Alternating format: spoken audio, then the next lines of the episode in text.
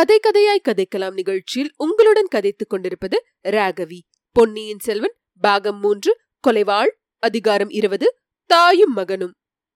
அன்னை அழைத்து வர சொன்னதாக சேவகன் வந்து கூறியதன் பேரில் மதுராந்தகன் செம்பியன் மாதேவியை பார்க்க சென்றான். சிவபக்தியில் சிறந்த அந்த மூதாட்டியின் புகழ் நாடெங்கும் பரவியிருந்தது. ஒரு காலத்தில் மதுராந்தகனும் அன்னையிடம் அளவில்லாத பக்தி கொண்டிருந்தான். இப்போது அந்த பக்தி கோப வெறியாக மாறி போயிருந்தது.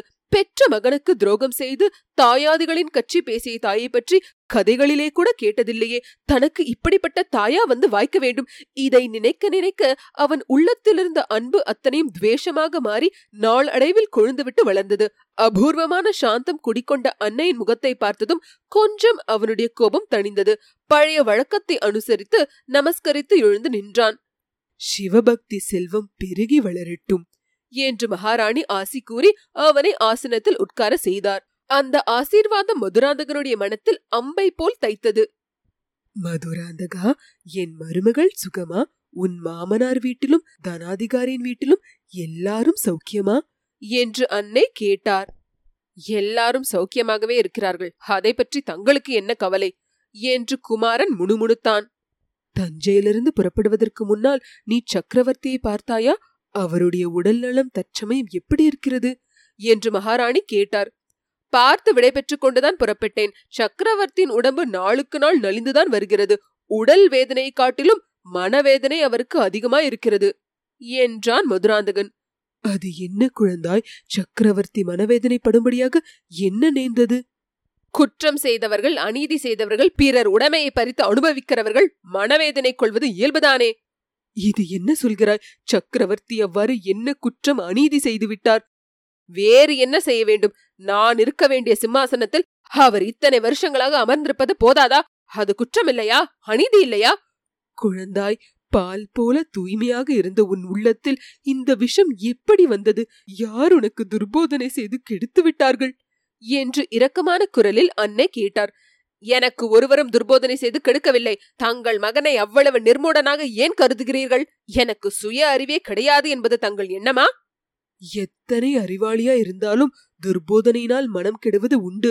கரைப்பவர்கள் கரைந்தால் கல்லும் கரையுமல்லவா கூனியின் துர்போதனையினால் கைகேயின் மனம் கெட்டு போகவில்லையா?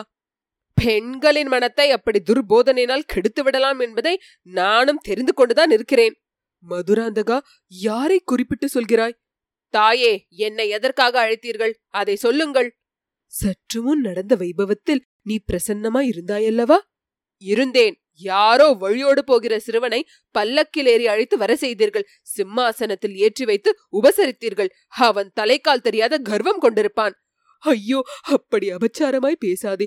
குழந்தாய் வந்திருந்தவர் வயதில் வாலிபரானாலும் சிவஞான பரிபக்குவம் அடைந்த மகான். அவர் மகானாகவே இருக்கட்டும். நான் குறைத்து பேசினால் அவருடைய பெருமை குறைந்து விடாதல்லவா? அந்த மகானுக்கு தாங்கள் ராஜரீக மரியாதைகள் செய்ததையும் நான் ஆட்சேபிக்கவில்லை. என்னை எதற்காக அழைத்தீர்கள் என்று சொல்லுங்கள். செம்பியன் மாதேவி ஒரு நெடிய பெருமூச்சு விட்டார். பிறகு கூறினார் உன்னுடைய குணத்தில் ஏற்பட்டிருக்கும் மாறுதல் எனக்கு பிரம்மை உண்டாக்குகிறது. பழுவேட்டரர் மாளிகையில் இரண்டு வருஷ வாசம் இப்படி உன்னை மாற்றிவிடும் என்று நான் கனவிலும் நினைக்கவில்லை. போனால் போகட்டும். என்னுடைய கடமையை நான் செய்ய வேண்டும். உன் தந்தைக்கு நான் அளித்த வாக்குறுதியை நிறைவேற்ற என்னால் இயன்றவரையில் முயல வேண்டும் மகனே. உன்னை அழைத்த காரியத்தை சொல்வதற்கு முன்னால் என்னுடைய கதையை நான் உன் தந்தையை மணந்த வரலாற்றை கூற வேண்டும். சற்று பொறுமையாக கேட்டுக்கொண்டிரு. மதுராந்தகன் பொறுமையுடன் கேட்டுக்கொண்டிருக்க போவதற்கு அறிகுறியாக கால்களை மண்டி போட்டுக்கொண்டு கைகளை பீடத்தில் நன்றாய் ஊன்றிக்கொண்டு உட்கார்ந்தான். நான் பிறந்த ஊராகிய மழபாடிக்கு நீ குழந்தையா இருந்தபோது இரண்டொரு தடவை வந்திருக்கிறாய். அந்த ஊரில் உள்ள சிவபெருமான் ஆலயத்தையும் பார்த்திருக்கிறாய். கோச்செங்க சோழ மன்னர் சிவாலயம் எடுப்பித்த அறுபத்தி நாலு ஸ்தலங்களில் அதுவும் ஒன்று என பெரியோர்கள் சொல்ல கேட்டிருக்கிறேன். உன்னுடைய பாட்டனார் என்னுடைய தந்தை மழபாடியில் பெரிய குடித்தனக்காரர். எங்கள் குலம் தொன்மையானது. ஒரு காலத்தில் மழவரையர்கள் செல்வாக்கு பெற்ற சிற்றரசர்களாயிருந்தார்கள் விஜயாலய சோழர் காலத்தில் நடந்த யுத்தங்களில் பாண்டியர்களோடு சேர்ந்திருந்தார்கள். அதனால் சோழர்கள் வெற்றி பெற்ற பிறகு மழவரையர்களின் செல்வாக்கு குன்றியிருந்தது. சிறு பெண்ணாயிருந்த போது அதை பற்றியெல்லாம் நான் குறைப்படவில்லை. என் உள்ள மழபாடி ஆலயத்தில் உள்ள நடராஜ பெருமான் மீது சென்றிருந்தது.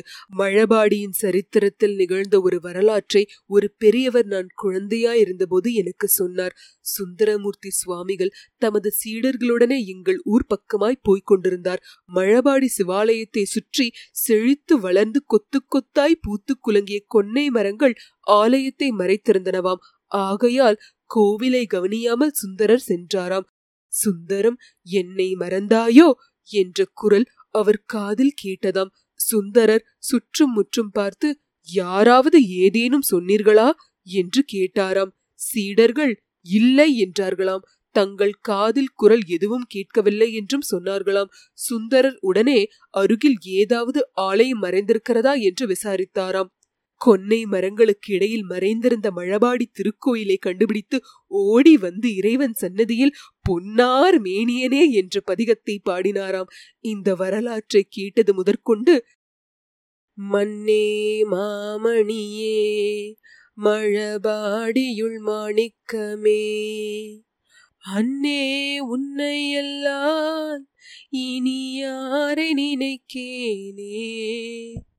என்ற வரிகள் என் மனத்தில் பதிந்து விட்டன கோவிலுக்கு அடிக்கடி போவேன். நடராஜமூர்த்தியின் முன்னால் நின்று அந்த வரிகளை ஓயாது சொல்லுவேன். நாள் ஆக ஆக என் உள்ளத்தில் மழபாடி இறைவர் குடிக்கொண்டு விட்டார். சிவபெருமானையே நான் மணந்து கொள்ளப் போவதாக மனக்கோட்டை கட்டினேன். என்னை நான் உமையாகவும் பார்வதியாகவும் தாட்சாயணியாகவும் எண்ணிக்கொள்வேன். அவர்கள் சிவபெருமானை பதியாக அடைவதற்கு தவம் செய்வது போல் நானும் கண்ணை மூடிக்கொண்டு தவம் செய்வேன். யாராவது என் கல்யாணத்தை பற்றி பேச்சு எடுத்தால் வெறுப்பு அடைவேன். இவ்விதம் என் குழந்தை பருவம் சென்றது. மங்கை பருவத்தை அடைந்தபோது என் உள்ளம் சிவபெருமானுடைய பக்தியில் முன்னைவிட அதிகமாக ஈடுபட்டது. வீட்டாரும் ஊராரும் என்னை பிச்சி என்று சொல்ல ஆரம்பித்தார்கள். அதையெல்லாம் நான் பொருட்படுத்தவே இல்லை. வீட்டில் உண்டு உறங்கிய நேரம் போக மிச்ச பொழுதையெல்லாம் கோயிலிலேயே கழித்தேன். பூஜைக்குரிய மலர்களை பறித்து விதம் விதமான மாலைகளை தொடுத்து நடராஜ பெருமானுக்கு அணிய செய்து பார்த்து மகிழ்வேன். நெடுநேரம் கண்ணை மூடிக்கொண்டு தியானத்தில் ஆழ்ந்திருப்பேன். இவ்விதம் ஒரு நாள் கண்ணை மூடிக்கொண்டு மனத்தில் இறைவனையே தியானித்துக் கொண்டிருந்த போது திடீரென்று கலகலவென்று சத்தம் கேட்டு கண் விழித்து பார்த்தேன். என் எதிரே ஐநூறு பேர் நின்று கொண்டிருந்தார்கள். அவர்களில் முன்னால் நின்ற ஒருவர் மீதுதான் என் கண்களும் கருத்தும் சென்றன. நான் மனத்தில் தியானித்துக் கொண்டிருந்த சிவபெருமான் தாமே தம் பரிவாரங்களுடன் என்னை ஆட்கொள்ள வந்துவிட்டார் என்று எண்ணிக்கொண்டேன். எழுந்து நின்று தலைகுனிந்து வணங்கி நின்றேன். என் கண்களிலிருந்து தாரை தாரையாக கண்ணீர் பொழிந்தது. இதை அவர் கவனித்திருக்க வேண்டும். இந்த பெண் யார்? இவள் ஏன் கண்ணீர் விட்டு அழுகிறாள்? என்று ஒரு குரல் கேட்டது. அதற்கு என் தந்தையின் குரல் இவள் என் மகள். பிஞ்சிலே பழுத்தவளைப் போல் இவளுக்கு இப்போது சிவபக்தி வந்துவிட்டது. ஓயாமல் இப்படி கோயிலில் வந்து உட்கார்ந்து கண்ணை மூடிக்கொண்டு தியானம் செய்வதும் பதிகம் பாடுவதும் கண்ணீர் விடுவதுமாயிருக்கிறாள் என்று கூறிய மறுமொழி என் காதில் விழுந்தது. மறுபடி நான் நிமிர்ந்து பார்த்தபோது முன்னால் நின்றவர் சிவபெருமான் இல்லை என்றும் யாரோ அரசு குலத்தவர் என்றும் தெரிந்து கொண்டேன். எனக்கு அவமானம் தாங்கவில்லை. அங்கிருந்து ஒரே ஓட்டமாக ஓடிப்போய் வீட்டை அடைந்தேன். ஆனால் என்னை ஆட்கொண்டவர் என்னை விடவில்லை. என் தந்தையுடன் எங்கள் வீட்டுக்கே வந்துவிட்டார். மகனே அவர்தான் என் கணவரும் உன் அருமை தந்தையுமாகிய கண்டராதித்த தேவர். இவ்விதம் கூறிவிட்டு பெரிய மகாராணி சிறிது நிறுத்தினார். பழைய நினைவுகள் அவருடைய கண்களில் மீண்டும் கண்ணீர் துளிகளாக வருவித்தன. கண்ணை துடைத்துக் கொண்டு மறுபடியும் கூறினார் பிறகு உன் தந்தையை பற்றிய விவரங்களை தெரிந்து கொண்டேன். அவர் சிறிது காலத்துக்கு முன்புதான் சோழ நாட்டின் சிம்மாசனத்தில் அமர்ந்தார். அது முதல் பற்பல சிவஸ்தலங்களுக்கு சென்று ஆலய தரிசனம் செய்து வந்தார். அவருக்கு பிராயம் அப்போது நாற்பதாயிருந்தது.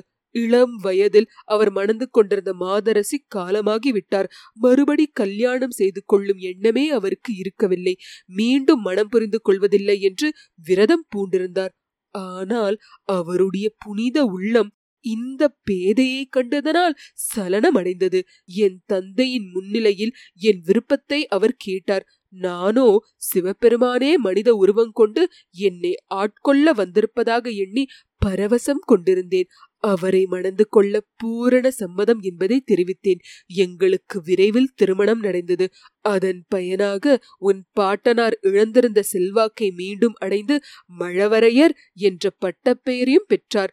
மகனே எனக்கும் உன் தந்தைக்கும் திருமணம் நடந்த பிறகு நாங்கள் இருவரும் மனம் விட்டு பேசி ஒரு முடிவுக்கு வந்தோம். சிவபெருமானுடைய திருப்பணிக்கே எங்கள் வாழ்க்கையை அர்ப்பணம் செய்வது என்றும் இருவரும் மகப்பேற்றை விரும்பவில்லை என்றும் தீர்மானித்திருந்தோம். அதற்கு ஒரு முக்கிய காரணம் இருந்தது. குழந்தாய் இதையெல்லாம் உன்னிடம் சொல்ல வேண்டிய அவசியம் ஏற்படும் என்று நான் கனவிலும் கருதவில்லை.